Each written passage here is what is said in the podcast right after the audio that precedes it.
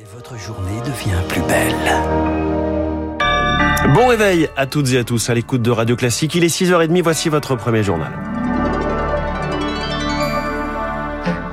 La matinale de Radio Classique avec François Et Geffrier. avec Charles Bonner pour le journal essentiel qui commence ce matin avec de la chaleur. Les années se suivent et se ressemblent. Les températures grimpent. 2022 est l'année la plus chaude jamais enregistrée en France. Illustration du changement climatique.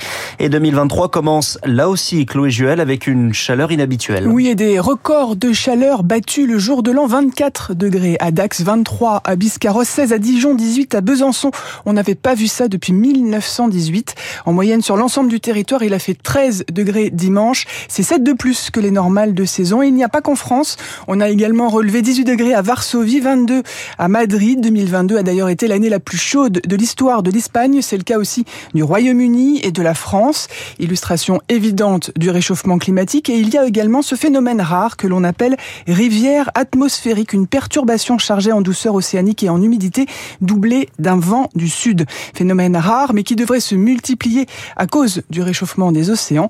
Pour les jours à venir, la tendance va se poursuivre au moins jusqu'à mardi prochain avec des températures 3 à 4 degrés au-dessus des normales. Merci Chloé Juel, une chaleur qui a permis à la consommation de gaz et d'électricité de baisser. Les prix sur les marchés sont aussi en baisse. On y revient dans le journal de l'économie dans quelques instants. Des prix qui baissent mais pas suffisamment pour soulager les grandes industries grosses consommatrices à l'image de Cofigeo, spécialisée dans la conserve, propriétaire de William Sorin notamment. 800 salariés sont au chômage technique et la moitié des 8 sites sont fermés pour un mois, Julie Droin. Pour stériliser les conserves, il faut les chauffer pendant 30 minutes à une température moyenne de 110 degrés. Alors, quand l'entreprise a dû renouveler ses contrats d'énergie en octobre dernier, les prix n'étaient plus tenables. L'arrêt temporaire est une des solutions pour faire face à la crise actuelle, convient Frédéric Gaffet, délégué syndical CGT chez William Sorin. Tout le monde est inquiet. Quand on arrête une société, forcément, on le vit pas bien. Mais maintenant, il est quand même bien de voir notre société essayer de faire quelque chose. Quand on passe d'une facture d'énergie de 4 millions à 40 millions, si l'entreprise n'avait rien fait, je pense que nous aurions été encore plus inquiets. Ces entreprises de taille intermédiaire, les ETI, ne sont éligibles aux aides gouvernementales que depuis novembre dernier.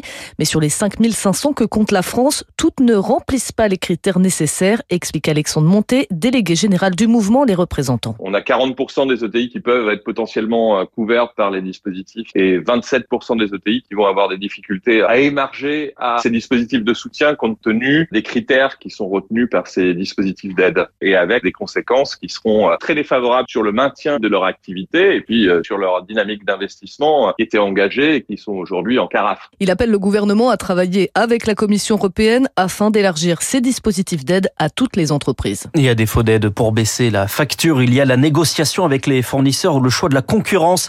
42% des entreprises du pays ont changé de contrat d'énergie depuis le 1er janvier selon la Confédération des petites et moyennes entreprises. Oui, la CPME qui sera attendue aujourd'hui à Matignon pour parler des retraites. Son président François Asselin est reçu ce soir à Matignon, hein, comme tous les partenaires sociaux. Entre aujourd'hui et demain, Elisabeth Borne entame un dernier tour de négociation, espérant un accord avec les syndicats sur les carrières longues. Notamment, la CPME soutient cette réforme, mais veut aussi des mesures de justice sociale. Son vice-président Éric Chevet.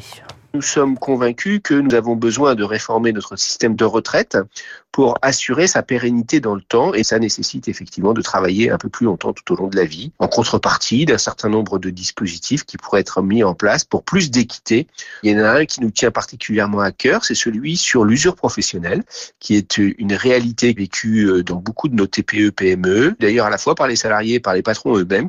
Et ce que nous discutons avec la première ministre, c'est qu'il y ait un départ plutôt peut-être sous la forme de mesures d'incapacité ou d'invalidité plus ouvertes que c'est le cas aujourd'hui. Éric Chevet interrogé par Zoé Pallier. Une hécatombe d'arrêt maladie provoquée par des conditions de travail intenables aux urgences de Thionville. 93% des infirmiers et aides-soignants sont en arrêt. C'est 55 des 59 soignants. Le centre hospitalier qui regroupe ceux de Metz et de Thionville en Moselle déclenche le plan blanc en raison d'une triple épidémie grippe bronchiolite et Covid-19. L'épidémie de Covid qui pourrait reprendre à cause des contaminations en hausse en Chine et aux États-Unis. En Chine, c'est la fin du zéro Covid. Aux États-Unis, c'est l'émergence d'un nouveau variant. Accrochez-vous, son nom, c'est le XBB15. Un nouveau variant au sein de la grande famille Omicron. Il remplace progressivement son grand cousin, le BA5, et pourrait provoquer des hausses de cas aux États-Unis, selon Christian Bréchaud de l'Université de Floride. Il est très contagieux, comme tous ces variants de Omicron. Il échappe complètement aux réponses anticorps, ce qui veut dire d'ailleurs que euh, le traitement par les anticorps monoclonaux qui a été fortement utilisé aux États-Unis, beaucoup plus qu'en France et qu'en Europe, est maintenant devenu complètement inutile. Heureusement, il n'y a pas d'argument pour l'instant pour penser qu'il induise une sévérité plus importante. Mais le plus probable, c'est que les États-Unis vont connaître une vague dans les deux, trois mois qui viennent, dans ce qui se passe ne peut pas ne pas nous affecter. Propos recueilli par Rémi Pfister. Aux États-Unis, toujours, le nouveau congrès issu des élections de mi-mandat se réunit aujourd'hui pour prêter serment. Un parlement divisé avec un Sénat toujours démocrate, mais une chambre des représentants désormais républicaine. En Italie, le gouvernement de Giorgia Meloni fête les 100 jours de sa victoire historique. Une coalition qui mélange des partis de droite et une formation née sur les cendres de mouvements fascistes, celle dont est issue d'ailleurs cette présidente du Conseil qui détonne pro-européenne, soutien de l'Ukraine mais ferme sur l'immigration.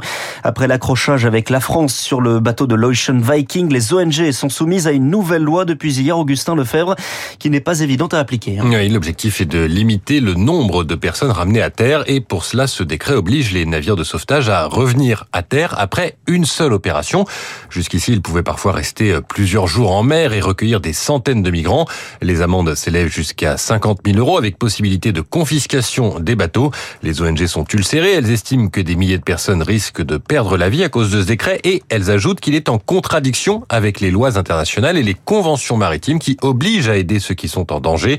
Sur le terrain, cette nouvelle règle a déjà des conséquences. Un navire de MSF a dû renoncer à secourir un bateau après avoir demandé l'autorisation aux autorités italiennes. Pas de réponse. La cinquantaine de personnes à bord a finalement été secourue par les gardes-côtes. Augustin Lefebvre, à Rome, une longue file d'attente attendue aujourd'hui devant la basilique Saint-Pierre, où les fidèles viennent rendre hommage à l'ancien pape Benoît XVI. Hier, 65 000 personnes sont venues se recueillir. Au Brésil, c'est l'adieu à un roi, le roi du football.